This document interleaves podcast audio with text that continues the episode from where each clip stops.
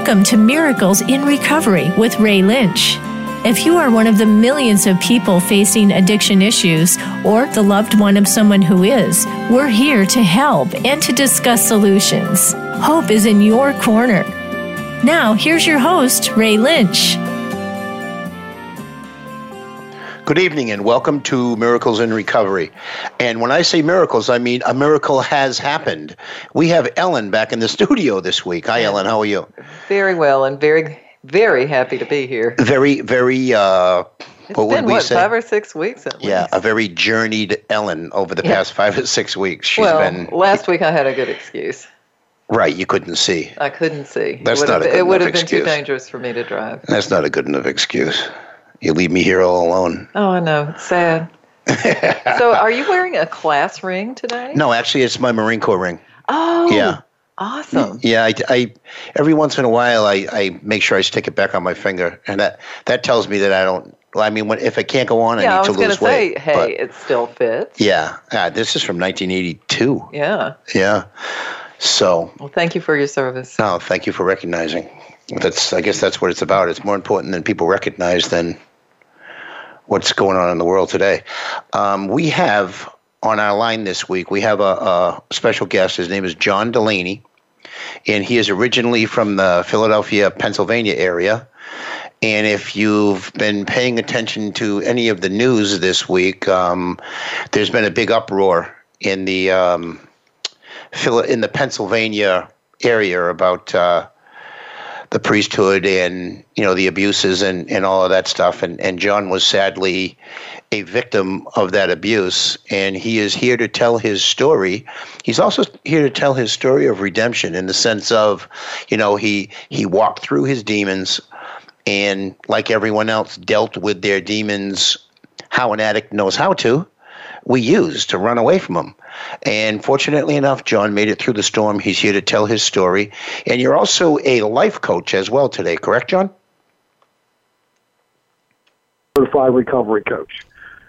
Uh, uh, okay, a recovery coach. Awesome. So, you know, it's great to have you on. Thank you for um, spending the hour with us. And, um, you know, tell us a little bit about yourself and. Um, you know, you can start right at the beginning. Uh, you know about about everything and anything, your childhood, and bring us up to uh, speed. And I'm sure we'll stop you here and there to have that we have questions. But um, shoot, Okay, thank you. Um, I grew up in Philadelphia, Pennsylvania, very Irish Catholic neighborhood. Went to Catholic school. Uh, my dad was a Philadelphia police detective. My mom was a stay-at-home mom. Um, you know, just a typical Irish Catholic neighborhood, great environment. Um, our life revolved around the church. We did everything with the church.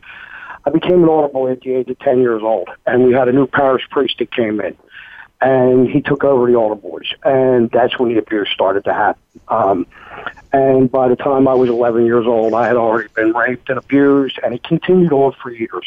Uh, it stopped at about 16 years old when I was able to fight back enough that he couldn't continue to do it. Um, but what it had done at the age of 11 years old, I started using drugs and alcohol um, to cope with it. Um, so at 11 years old, I was, you know, I'm doing drugs and serving mass um, on Sunday um, because I always knew I was going to be abused if I had mass with that certain priest. So, you know, I, I unfortunately my my parents didn't know what was going on. Um, I tried to tell them, but nobody believed me. Um, And then I was they they had me they had me locked up, um, and I spent three years of my teenage years uh, incarcerated in juvenile homes and, and homes for boys, and uh, pretty much you know kid jail is what it was. Um, Now that was just that was acting out through your that was acting out through your use, or did you get caught doing something to uh, sustain your addiction? I started acting out. I got physical. I got violent. Um, I my grades dropped. I, I got really just before this abuse happened. I was a shy, studious kid. I was smart. I got good grades. I was on a soccer team, baseball.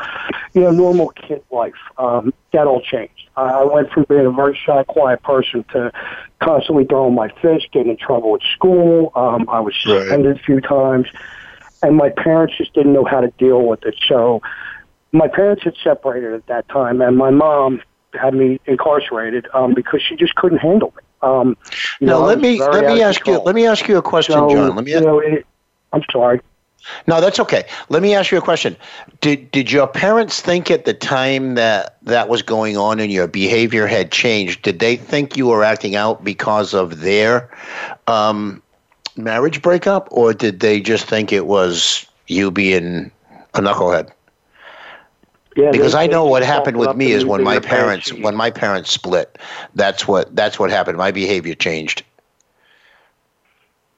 Yeah, they they chalked it up to me just being a bad kid. You know that that couldn't Yeah. be controlled. Um, what my mom had done prior to having me incarcerated was reached out to the priest that was abusing me to get him to counsel Wow. me, which then in turn gave him more time to continue to do what he was doing. Oh yeah, right. I, I yeah, I- that's sad.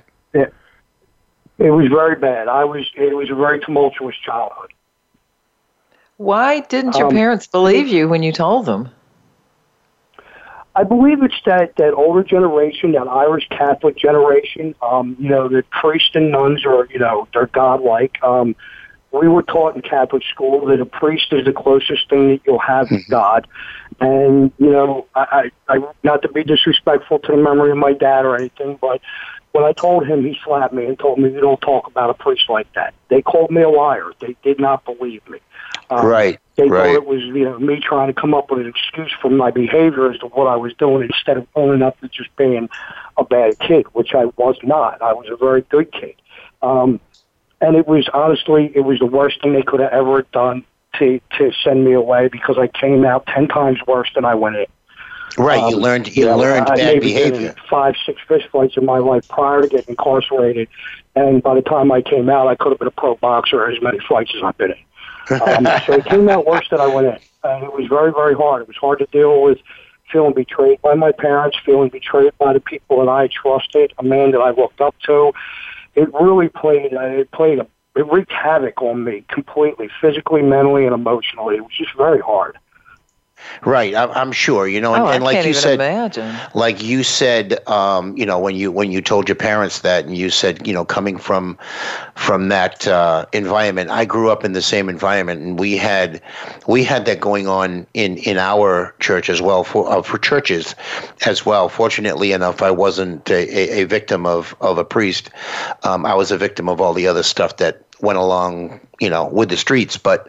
Um, and you said a priest is the closest thing to God. Well, well, also at that time, a priest and a doctor were the closest thing to God. I, I mean, our parents never went out of out of school at all from what a priest said or what a doctor said, and sadly, a lot of because of that mindset, a lot of the children were pushed right back into the evil that was happening and um, that's a that's a, a betrayal in itself. So I'm sure that um, that only fueled your fire that much greater to um, dig in deeper and and you know try to hide from it all inside. yeah, you know, I, I, I just, I, I acted out. Um, you know, my, my dream when I was a kid was to be like my dad. I wanted to be a cop. I wanted to help people. I wanted to be a Philadelphia police officer. I never got that chance. It was taken away from me because, you know, at, at the age of 16 when they released me, I now had a juvenile record. And it prevented me from joining the police department. It prevented me from all the dreams and hopes I had had when I was a younger boy. Um, Right. So I kind of had to figure out where to go in life. And I wound up going into construction. I became a roofer. Um, it's not what I really wanted to set out to be. You said you were a but roofer? Money, and it, it took every honestly working every day in the heat and the sun. It took my mind off of what I was going through. Did But you? at the same time, there's a culture there that fuels the addiction because most of the time we were getting high or drinking on the job. So it was just another way for me to be able to use and work at the same time. You said you were a roofer. Yes.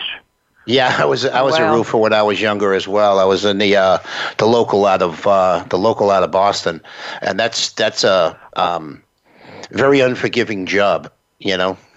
It is.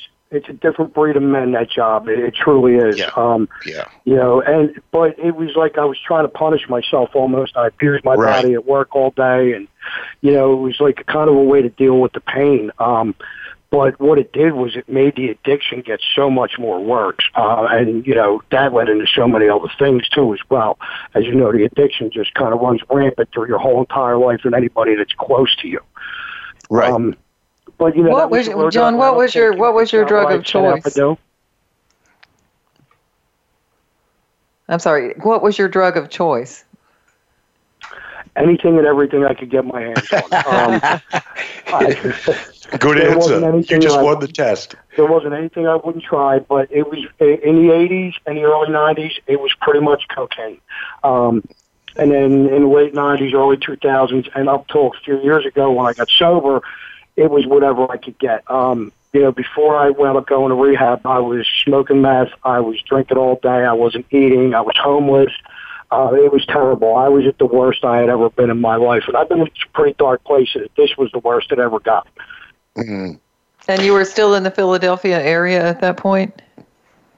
Yes, yeah. I didn't leave Philadelphia until after 2005. I was a part of the Philadelphia grand jury investigation into child sex abuse by the church. I was one of the very first victims to come forward in Pennsylvania and speak publicly about what happened. And when I did that, that was a huge spiral as well. It just fueled my, you know, my addiction. Oh, because you're a at the time. target at that point. Yeah. How It how old were you when you did that, Um, John? You know, I, pardon me? How old were you when you did that? I was about 32 when I came forward and started speaking. Okay. And that's right. So I mean, you had some you had some adult uh, you had some adult years under your belt at that point. Yeah. I think the average age for a victim of child sex abuse to come forward is around 48, 52 years old. It's somewhere in those in that area. Really? So I, Oh wow, I didn't I didn't you know it was think- that old. But I mean, I thought I Yeah, thought maybe 32 was kind of like the common. But wow, yeah. Now So they it, hold it it takes in some victims decades and decades. We just had a man in Pennsylvania who's 83 years old who was abused in the 40s come forward Wow. just last week for the first time ever. So Oh right, right. I did. I saw that. that I saw that on the news. He was one of the ones that that you know ranged back to like 1949 or something, wasn't it? yes, yeah, I think it was 49. I think you're correct. Yeah, so crazy. Yeah, you know, I, I mean, so so when you when you came out um, and and spoke about it for the first time, were you in recovery then, or were you still active? No, I was still active. I'll be honest though, I was trying to pretend like I was sober. Um, but you know, nobody saw through that. Um, you know, I did a couple articles and interviews, and I said I was sober, but I wasn't. I I was still actively using, and you could tell by looking at me. I wasn't hiding it from anybody, only Right.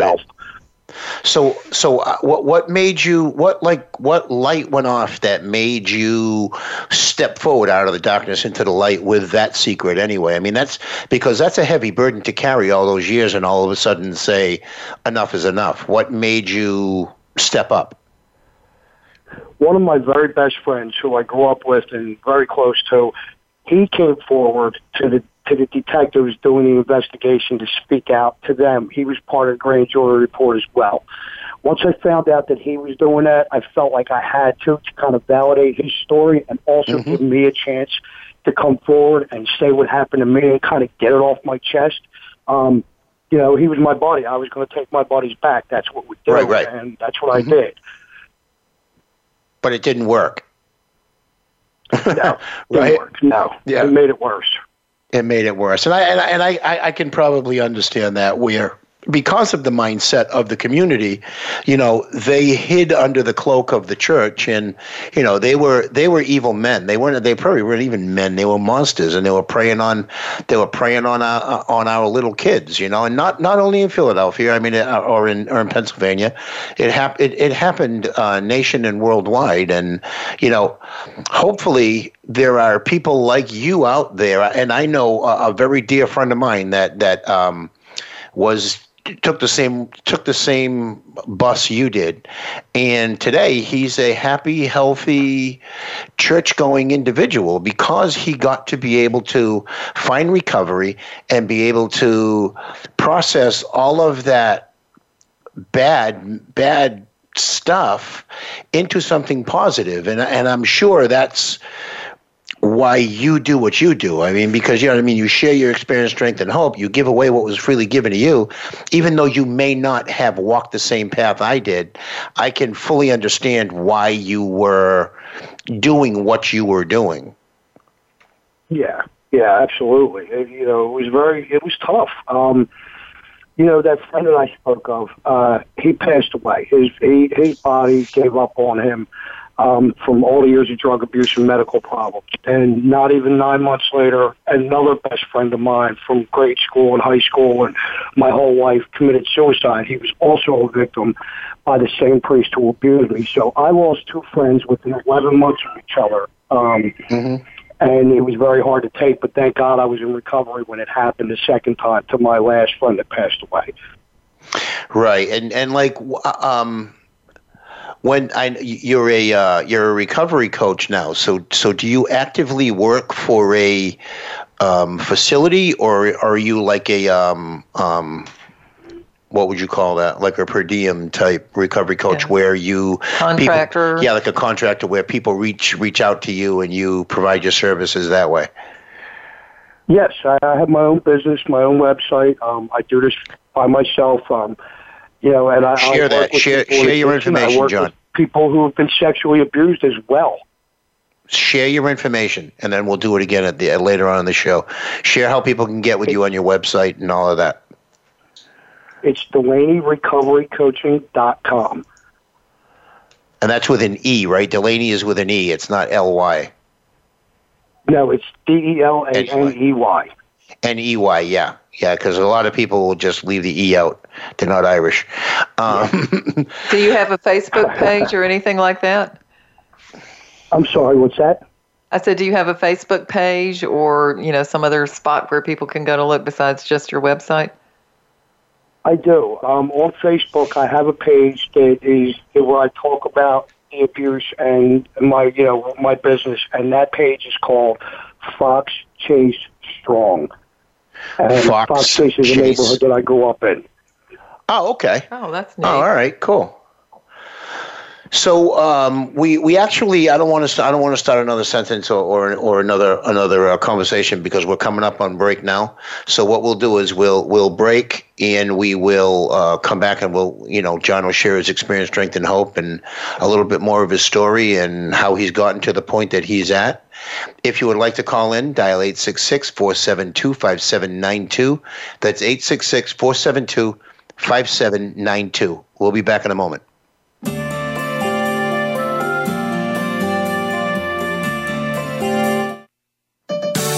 Your life, your health, your network. You're listening to Voice America Health and Wellness.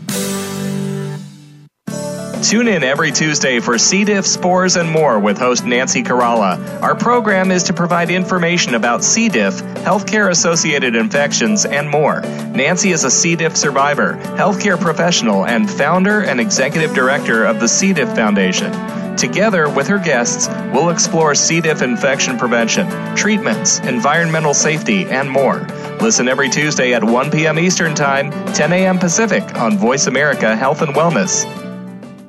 Healthcare has been a major part of news stories today, with one thing that has been consistent inconsistency. Both healthcare providers and patients have to work around and get used to a constantly changing set of rules and issues. Nurses have historically been left out of this decision making. Listen to Once a Nurse, Always a Nurse, exploring the world of nursing with host Leanne Meyer. Health professionals, we invite you to share your ideas and experiences while listening to experts in various areas of nursing. Listen Mondays at 1 p.m. Eastern, 10 a.m. Pacific on Voice America Health and Wellness. Ready to transform your health and your world? Join host Melissa Alexander for Insight Living with Vitality. Melissa and her guests go behind the scenes on what it takes for practitioners and clients to transform themselves and others. She provides insight to medical procedural breakthroughs, available product resources, and explains lifestyle choices designed to improve and expand your vitality. It's time to get rid of that baggage, remove those blockages, and prevent buildup from hindering your progress in life. Tune in every Monday at 10 a.m. Eastern Time, 7 a.m. Pacific Pacific Time on the Voice America Health and Wellness channel. Step into a healthier you. Voice America Health and Wellness.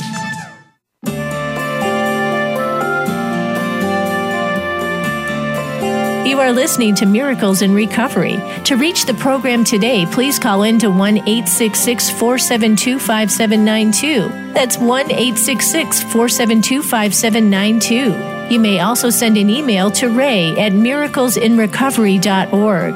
Now, back to this week's show. Hey, welcome back to Miracles in Recovery. Um, I'm blessed with Ellen in the studio, like I said before, and we also have John Delaney on the line, and he's sharing his experience, strength, and hope with uh, the use and abuse of drugs and alcohol, and also his redemption with with recovery. Um, one thing that I that I, I did want to let you know though, John, is that this is an international show, and we have an audience that listens to us around the world. And you shared that you were Irish Catholic. Um, you know, I, I carry that curse as well. But um, you know, so it's it's it's a blessing, but it's also a curse. Um, it is. We have a huge listenership in Ireland. Why? I well, I, I I have quite a few friends over there, but it it, it I don't really know why we have the because it's almost as great as the audience in the United States, and I'm I'm forever grateful. I'm forever grateful for my friends in Ireland for listening to us on the air, but it it just blows my mind that it's uh, midnight there now. What, what eight, nine, 10, 11, 12. It's one o'clock there now and people are sitting there listening live to the show. That we have a huge live audience. So say hi to your Irish ancestry over there. hey guys. okay, so you you had said that you um, what is it again? Delaney Recovery. Well, he has Fox Chase Strong too, and Fox Chase Strong. Um, let, let, let me know about what you what you provide what services you provide with your recovery coaching. And that way if somebody wants to reach out to you um, they'll one know how know what what you do. I mean you, you shared a little bit about uh, who you were and you said you uh, you also help with uh, with abuse as well with child abuse as well which is which is huge. I mean that that is probably um, one a heavy load to carry, but I'm sure it's a heavy load to um, let go when you're with somebody who has been through the same things as you have. So, share a little bit about um, what you offer, how people can find you, and then we'll just go back a little bit and, and just have a conversation about anything else. Okay. Um, what I do is I offer some sober companion if somebody needs a sober companion recovery coach, which uh, depending, you know, different recovery coaches do different things. Um, you know, I, I can do anything with a client via Skype. So if they're not available to do it in person, we can do it Skype so that they can keep in touch. Um, I also help people who are just starting to speak out about sexual abuse. Um, so I call myself also a sexual abuse recovery coach because there's so much that goes with that and it's very hard to come out. So I get to share what I've learned by doing what I'm doing with my clients. Um, you know, and the addiction part of it is just as serious as we all know there's always an underlying issue with addiction. Right. And that's what we do. I work with somebody who's just getting sober and I help them build on their strengths. I help them set goals. I work with them to get to those goals. Um, you know, I'm there 24 7. I give 100% of myself to my clients. I fight just as hard for them as I fought for my own sobriety and my own recovery. Um, you know, I really believe in what I do. I learned so much about this that I really need to give it back so that maybe it's not so tough for some of these people to go through what I went through. And I try to make it easier for them.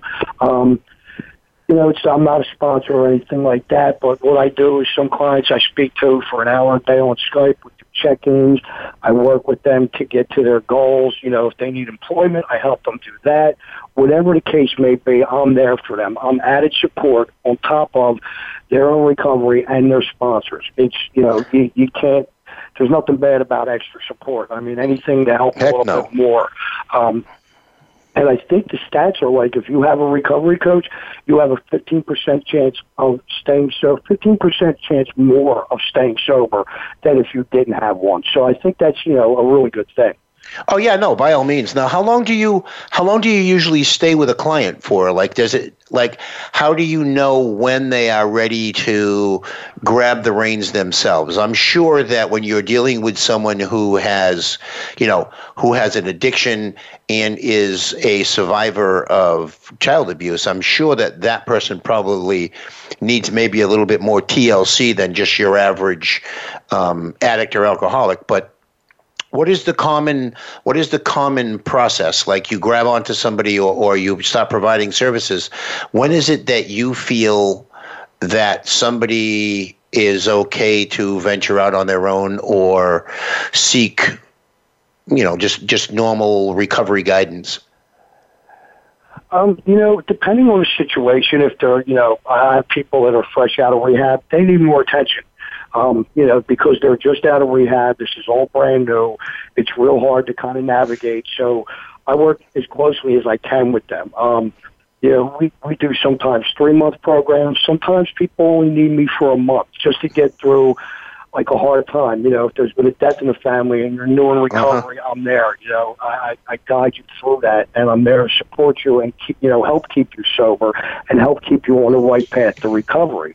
Um, it's all really individually based on each client. Um, we do, you know, a questionnaire and a sit down and basically do about a two hour interview and get a feel for what they're about, what they're looking to get out of what I offer, and and tell them what I'm willing to do and what I will do for them. So it, I tailor it to each client because um, not everybody's the same, and you know those kind yeah. of set models don't really work for me.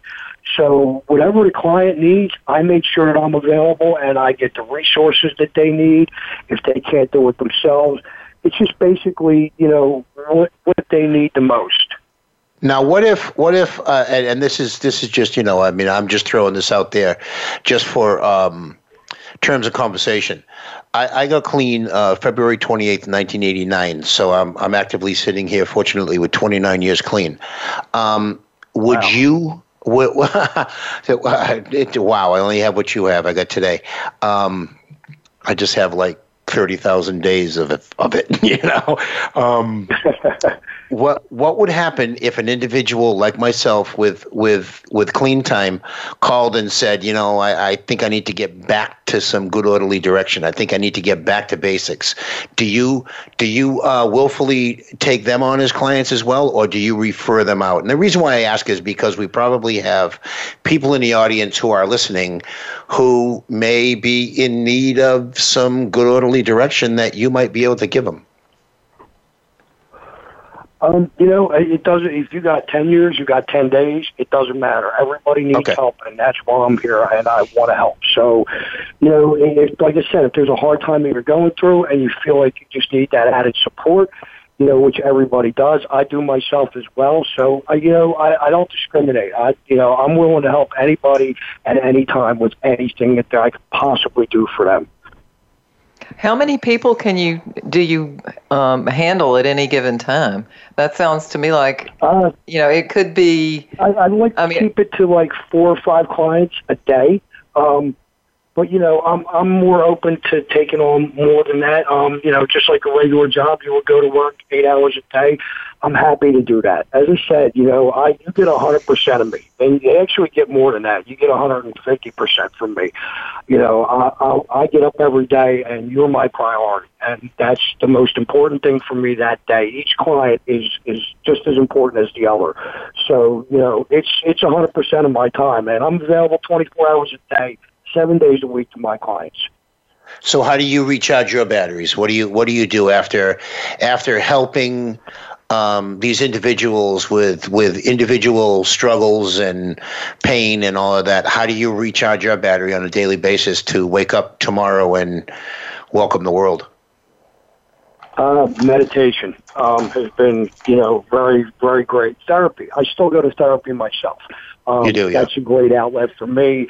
It gives me that opportunity. But like, you know, if it's the end of the workday and I'm home, I sit out on my porch. I look at the mountains for an hour. I just kind of reconnect with nature. ground myself, and just you know take a deep breath, and that's it. And you know, meetings, talking to my sponsor. Um, I have a support group of friends that are sober as well. So once a week, we get on the phone and have a conference call, and just kind of you know keep everybody in check. So those are the kind of things that I do to just kind of take a break, refresh, and regroup. Cool. Well, it sounds like you're really, really um, entwined with with this whole, you know, helping people, being in recovery. I'm curious. Was there a moment? And I, you know, I'm not an addict. I'm I'm a parent of, so I I take things from the family perspective. But was was there a moment when you made a decision, and you know it was to get was. better? Um, I was in active addiction. My wife and I had separated. Um, you know, uh, I was in bad shape. I moved back to Philadelphia. I was homeless. I was, you know, I was doing more drugs than I could get my hands on, and I hadn't eaten in about a week, and it was just horrible. And all of a sudden, just um, I thought about something. I thought about my friend that had passed away, and I could see myself heading down that road. So I picked up the phone and I called my wife, and I told my wife that I needed help. And at this time, I was dead serious that I wanted to do it, and that was a lot different than the other times that I have been to rehab. It, I, it took six rehabs to get me sober. Um, Yeah. Wow. so, you know, the other five times, and, you know, she was a little skeptical, but I really wanted to do it. And I quit. I didn't use any drugs. I stopped using about a week before I went away to rehab. And I went in, I figured I wanted to go in clean with a fresh start and do it the right way. So it was just kind of a, I guess I had hit the worst bottom that I had ever hit. And I was scared. I wasn't scared that, you know, here's what I say about this. I had another drug run in me for sure, but I didn't have another comeback. Yeah, And that was uh-huh. a feeling that I have never felt before because I've been knocked down a lot in my life and I get right back up and I come back stronger each time. I couldn't do it this time. Um, Yeah. and that really broke me. And that was that was the, you know, the kind of light bulb moment that set me off. And my wife got on the phone and they sent me to the best rehab we could find, and it was really the best decision that I've ever made in my life because I really didn't see myself living much longer, and I didn't want to do that to my kids, or my friends, or my family. I wanted to bounce back and come back stronger and better than I ever was before, and I'm doing that. Yeah, right. And I and, and I commend you for it. You know what I mean? You walked a you walked a um you know, uh, uh a very dark path for a long time as as a lot of addicts do, you know, and and I commend you and I commend to any other addict that can step up out of themselves and say, you know, um you know it's time to change you know and, and i there's many a times where i don't use the word like bottom because like when i got to the bottom my my disease found a shovel and I kept digging. So there was no real bottom for me, you know. It was a, it was a saturation point, and like what you said, I I, I had you know um, I I don't know if I could have used again. You know what I mean? Like you said, I I, I think I, I think I could have gotten clean again, like I did finally, but I don't think that I could go back out there and use again in any form of safety. I used to always think that I could be safe, and we would ultimately, you know, we would see on TV or something like that, or if I, you know, if I was fortunate enough to be at the at the house for dinner, or if I was stealing something out of my mother's uh, drawer, and the uh, the TV was on, and we hear on the news that you know Brockton, Massachusetts had uh, had this type of, and there were idiots for even putting it on the TV, you know, had this type of stamp on the heroin, and I'd run outside and tell all my friends, hey, the guys in Brockton are dying. We can go do that stuff, no problem. We're stronger than they are, and we'd go up there and we would, you know, slowly try to commit suicide, not intentionally, but that's what we were doing. I've heard And- that that you know when you guys hear when when addicts hear of other addicts overdosing, they run to find the Yeah. that supply. That to me is just so Yeah. It's nuts. counterintuitive. It's It's, nuts. crazy. Yeah, but but so that's what I'm saying. And when I got to that saturation point that like John talked about, um, it, there was only one way, and like you said, you were scared because I think inside somewhere knew that your life was going to change that day, but the individual that you had become wasn't really welcoming it, and that's probably why you got scared. Yeah, I didn't like who I saw. I couldn't even Yeah. like I, I wasn't shaving. I wasn't really taking care of myself because I couldn't even stand to look in the mirror and see the man that was standing in front of me. It was just it was it was literally heartbreaking. Um, you know, and it took me it, it really took a big step for me to ask my wife to help me to do this because I didn't feel even though I had a huge support system behind me, I didn't know it at the time, but I did. I felt like I was very alone. And, you know, Yeah. I didn't want to look at myself. I didn't like who I had become. I was very embarrassed, very ashamed. And, you know, it took a lot to step up and ask. And it was embarrassing, but you know what? I, I really didn't care about the embarrassment because I wanted to figure out a way to live better. Because the way I'd been living for 30 some years had not really worked out really well. Um, so I went into rehab with open eyes and an open mind. I decided I was going to do things that I wasn't comfortable with because my way hadn't been working real good up until that point. You know, it's funny. It's funny. Um, take out John's name and put in Ray's name in that in that sentence, and, and use my use my uh, uh, way of speaking, and that's the same same Right. exact thing that I've said time after time. And Ellen has always always said, and I I totally agree that we we all become the same.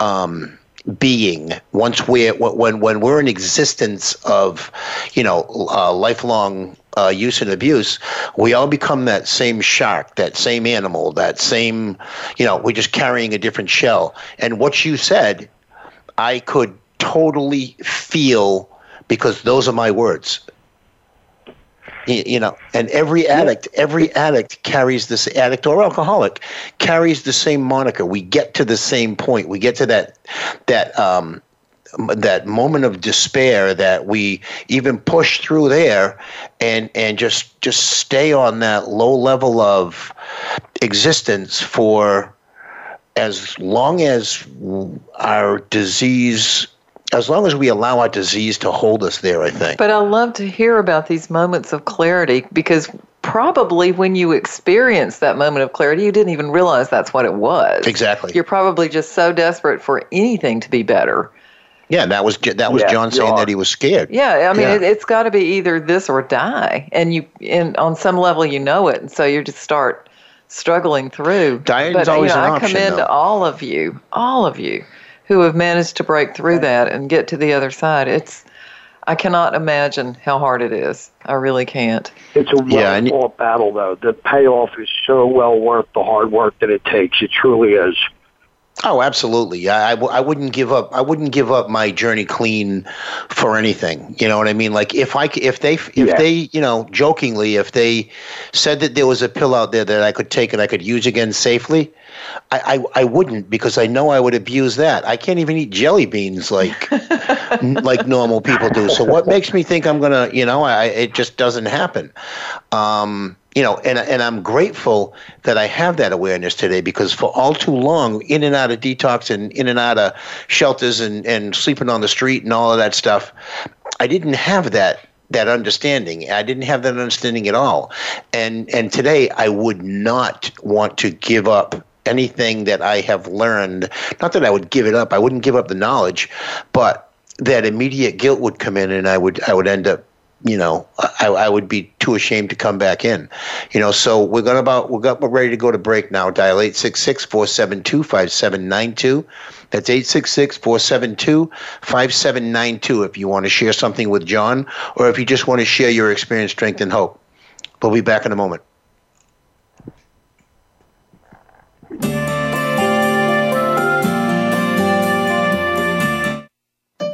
Opinions, options, answers. You're listening to Voice America Health and Wellness. Are you tired of the healthcare system only treating your symptoms and never addressing the root cause? Discover how integrative medicine can resolve health issues through dietary and lifestyle changes and the use of natural supplements. Increase your energy, memory, mood, immune system, sexuality, and more. Join Dr. Sunil Pai and Maureen Sutton to help you take back your health with natural, evidence based solutions. Tune in every Monday at 1 p.m. Pacific Time and 4 p.m. Eastern Time on Voice America Health and Wellness Channel. Have you figured out what to attract in your life in order to make it successful? There are those who can and those who can learn. Your intensified energy gives you willpower to move the bar forward and be happy. Happy people spread their energy throughout their lives, and once they figure it out, go on to be successful at nearly everything they set their mind to. Join host Ellen Morano and her panel of guest experts and co hosts on Generate Massive Energy for a Fulfilling Life, Thursdays at 11 a.m. Pacific Time, 2 p.m. Eastern on Voice America Health and Wellness. When a woman is diagnosed with breast cancer, it's probably the most frightening thing that's ever happened to her. Friends and family often don't know what to do for support, not to mention the patient herself. That's where Breast Friends Cancer Support Radio comes in.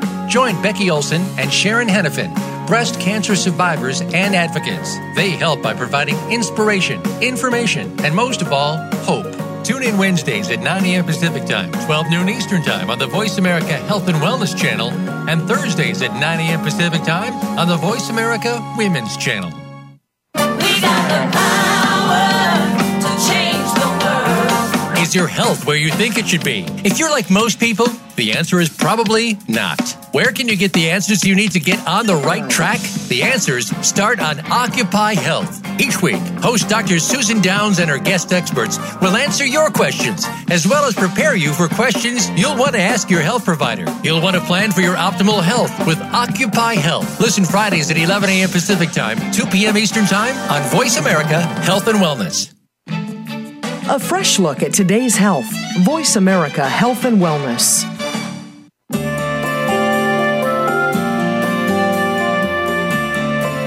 You are listening to Miracles in Recovery. To reach the program today, please call in to 1 866 472 5792. That's 1 866 472 5792. You may also send an email to ray at miraclesinrecovery.org. Now, back to this week's I'll show.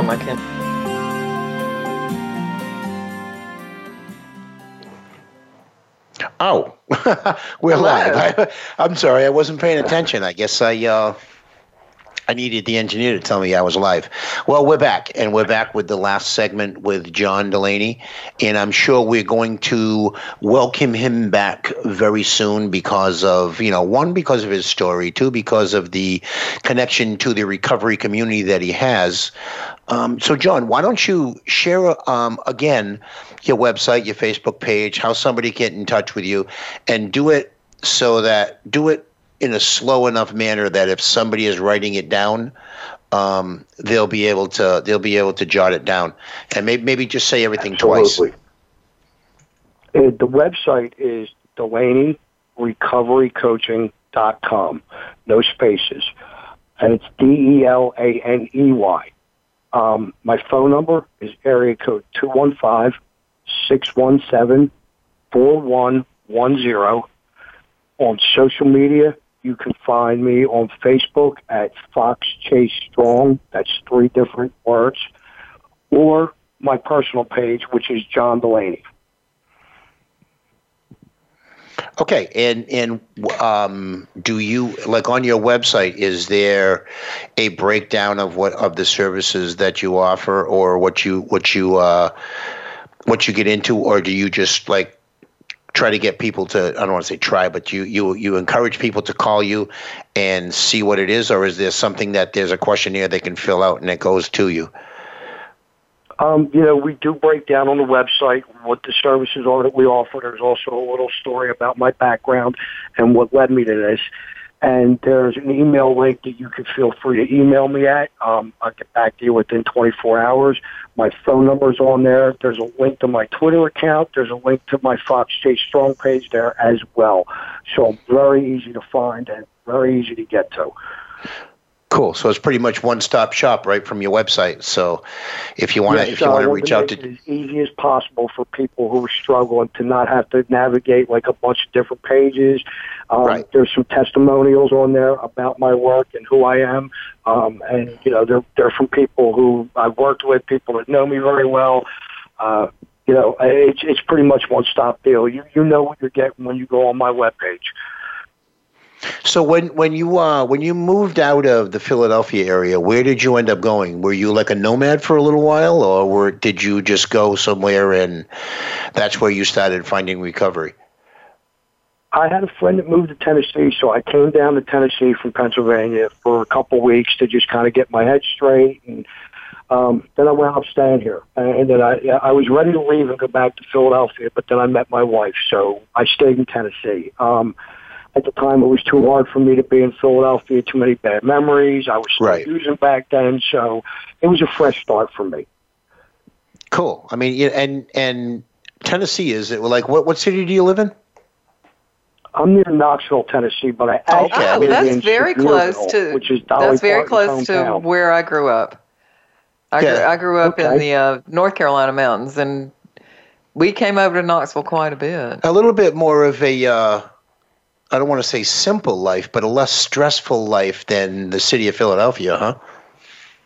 It is. It's. It, I was in culture shock for quite a while when I first moved. Um, I can only you imagine. know, All and, good, though. and All they good. weren't real happy about me being here either. Um, they're, you know, they're they were still fighting a war that's not going on anymore. But they're great people Yeah, I here in getcha. Tennessee. Yeah, They're yeah, very yeah. nice. They called the volunteer state for a reason. These people are great. They really, truly are. Oh yeah, I'm I'm sure they are, and and and any type of environment change like that, or, or even um, community change like that, may may have had done some positive work in in um, having you change as well. I mean, who's to say what would happen if you would have, you know, like everybody says something about, you know, um, you know, you, you still take you with you when you leave, but what happened? What happened to the individual in uh, Pennsylvania wasn't happening to the individual in Tennessee. So it gave you a little bit more ability to maybe assess like the reality of where your life had brought you and what you needed to do to change. Absolutely. I mean, you hit it on the head. It really did. It was just. Mm. It took me a while before I finally got it together, but it really was. It was just. It was a stress relief, and I didn't have the pressure. There was not a drug dealer on every corner where I live now. Whereas back in Philadelphia, it's all over the place. So Right. it was Right. definitely a change of pace, and it was much needed. I needed to do that. I really, truly did. So let me let me ask you let me ask you a quick question. The you said that in Sure. in uh was it 2005 you were part of the uh, grand jury uh, investigation, and that's when Yes, you the first started speaking. Is this the same one that's going on, or no? This is a, this is a different one. Um, to date, Pennsylvania has now Pennsylvania has eight dioceses of the Catholic Church in its state. To date, all eight dioceses are, have been or are under investigation for child sex abuse by the church. This has reached there's but I think you know like um, 1.7 million Catholics in Pennsylvania. So um, Philadelphia started it, and the the Attorney General in Pennsylvania now just did a six diocese grand jury investigation, and that's what everybody's saying on the, the worldwide news right now is that investigation. This is what we've been telling people for since I started in 2005, and now we have the proof that it's not an isolated incident, that it's a systemic problem, that it's cover-ups and child abuse. So this is huge. This is the biggest case of child sex abuse history in this country to date. Right. Mm-hmm. It's it's astounding to me that Yeah. it's been able to go on for as long as it It's has. sad. It's, sad. Well, I mean, that's that's all part of the cover up. That's all, that's all part Yeah, of the but they- disease in itself. Yeah, but You know? such a destructive, you know, vicious Yes. way to treat children. I, Mhm. Oh, I'm just. I'm, What I'm did you th- What absolutely did you think of the uh, What did you think of the Pope's apology today?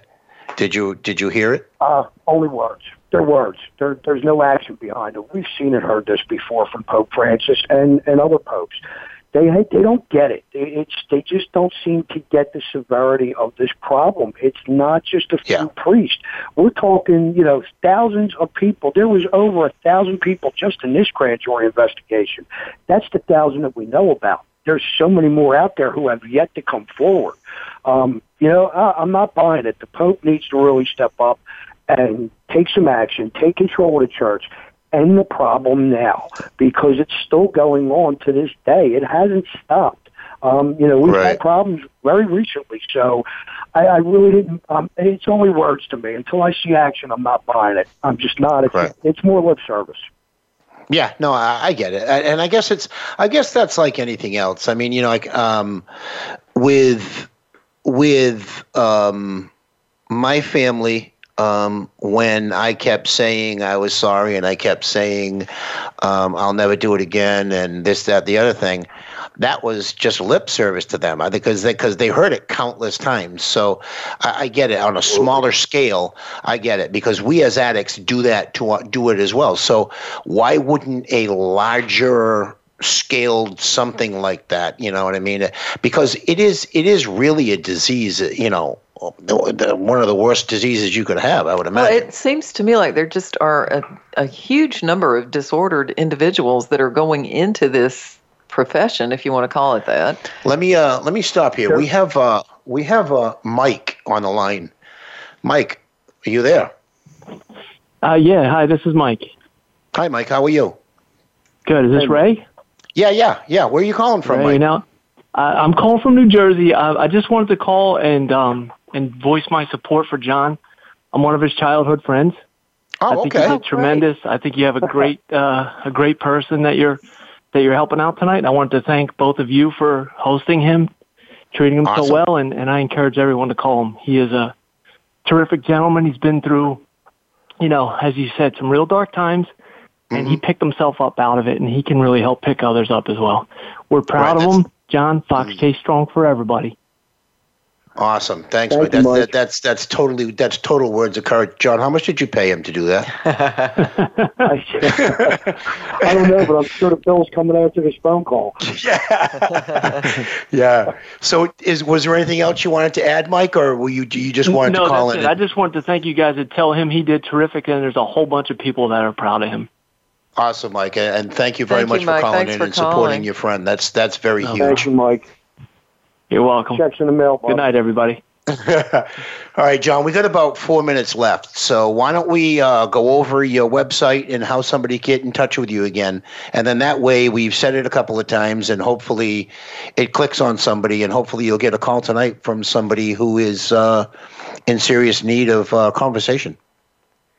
Um, I'm happy to help. You can find me at DelaneyRecoveryCoaching.com. That's D E L A N E Y, and it's no spaces. You can find me on Facebook, John Delaney, or you can find me at Fox Chase Strong. Uh, there's links to my to those pages on my website as well. My phone number is 215-617-4110. I'm happy to talk to anybody with any questions. I'll be glad to help. Awesome, you know, and, and it's and it's been great having you on the air, John. And what we need to do is we need to uh, revisit with you maybe in a month or so. I'll, I'll reach out to you and, and we'll we'll connect to uh, get you back on the air. Um, just I because it it's you know it's always good to come back on a second time. We have we have one guest. Uh, all I have to do is text him and say, "You in?" And he's there. he's he's my he's my go-to guy. If we need something to talk to, he he's my go-to guy. I just text him, "You in?" I'm there. You know, he's got the number in his phone. He calls in a couple of minutes before the show, and um, you know, the more comfortable you get with doing that, you're more than welcome to come back. You're more than welcome to uh, to text me at the number that I was just texting you the break uh, uh, minutes at. And if you want to come back on, we'll we'll we'll get you going. Absolutely. Ray, you can put me on that list next to that guy. Anytime you need me, I'm more than happy to come on and talk and help out. I'm just, you know, I want to reach anybody and anybody who's struggling, and I'd be more than thrilled to come back on and talk. So you can add me right, Right. next to that, man. I'll gladly come on anytime. and you know it does ultimately help us as well i mean I, you know like i i um I'm I'm so grateful that I have the ability to be able to share my experience, strength, and hope over the airwaves. Um, but not only am I helping other people, Ellen and I are helping other people, and, and we're, we're helping you get your message out there. But this helps me immensely to be able to share who I am to, you know, hundreds of thousands of people that are listening live. Yeah, I, I get just as much out of this as the client or anybody I'm talking to. This is just Right, and, and, and maybe as it is sometimes more. More and maybe sometimes more because you're you have clarity of thought and they don't always have clarity of thought at the beginning. Just going to say that. Yeah. You know, where you are Yes. now, yeah where you are now is, is, It- is so awesome. it's amazing to watch somebody come to you who's hurting and, and struggling and then a few months later, they're just doing everything the right way, and it's coming natural. And I was a part of that. You know that that's Right. that's the payoff for me. in This I love that part of it. So I'm happy to help anytime, anything. Awesome. So hang with us. Hang with us right now as we close the show. Uh, this was Okay, it's thanks been for a having me on, guys. Really has. Okay, Thanks for coming. Thanks for coming. It's been a fantastic show. We're going to have John on again very soon because an hour just isn't enough time to speak to him. And uh, with that, Ellen, With Miracles in Recovery, hope is in your corner. that it is.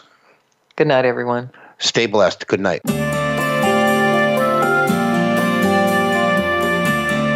Thank you for joining us this week for Miracles in Recovery. Be sure to listen again for another edition with your host, Ray Lynch, on the Voice America Health and Wellness channel next Monday at 5 p.m. Pacific Time and 8 p.m. Eastern Time. Have a great week. Hope is in your corner.